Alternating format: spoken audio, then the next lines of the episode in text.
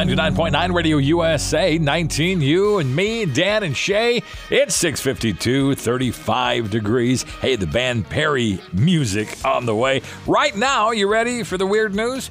It's brought to you by Lundgren Motors, Highway 53. Eveleth, Virginia. A Florida woman was arrested after she got her panties in a bunch and then threw her panties at another girl during a drunken bar argument. Cops were called to a Fort Pierce bar after a report that Michelle Curry was intoxicated and causing a ruckus. When they arrived, they found her unable to stand upright and delivering an expletive laced rant that she wasn't doing anything wrong, aiming the curse at both the cops and another woman who was in the vicinity. Well, the other woman who was holding an empty liquor bottle at the time said that Curry had taken off her underwear and thrown them at her as they argued.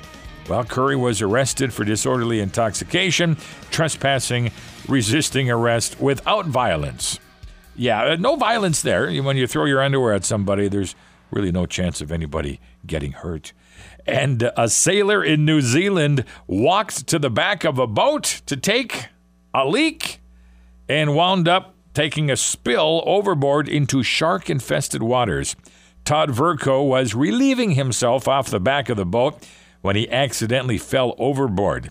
Well, his two buddies who were at the front of the boat had no idea that he'd fallen over and they just continued on their way.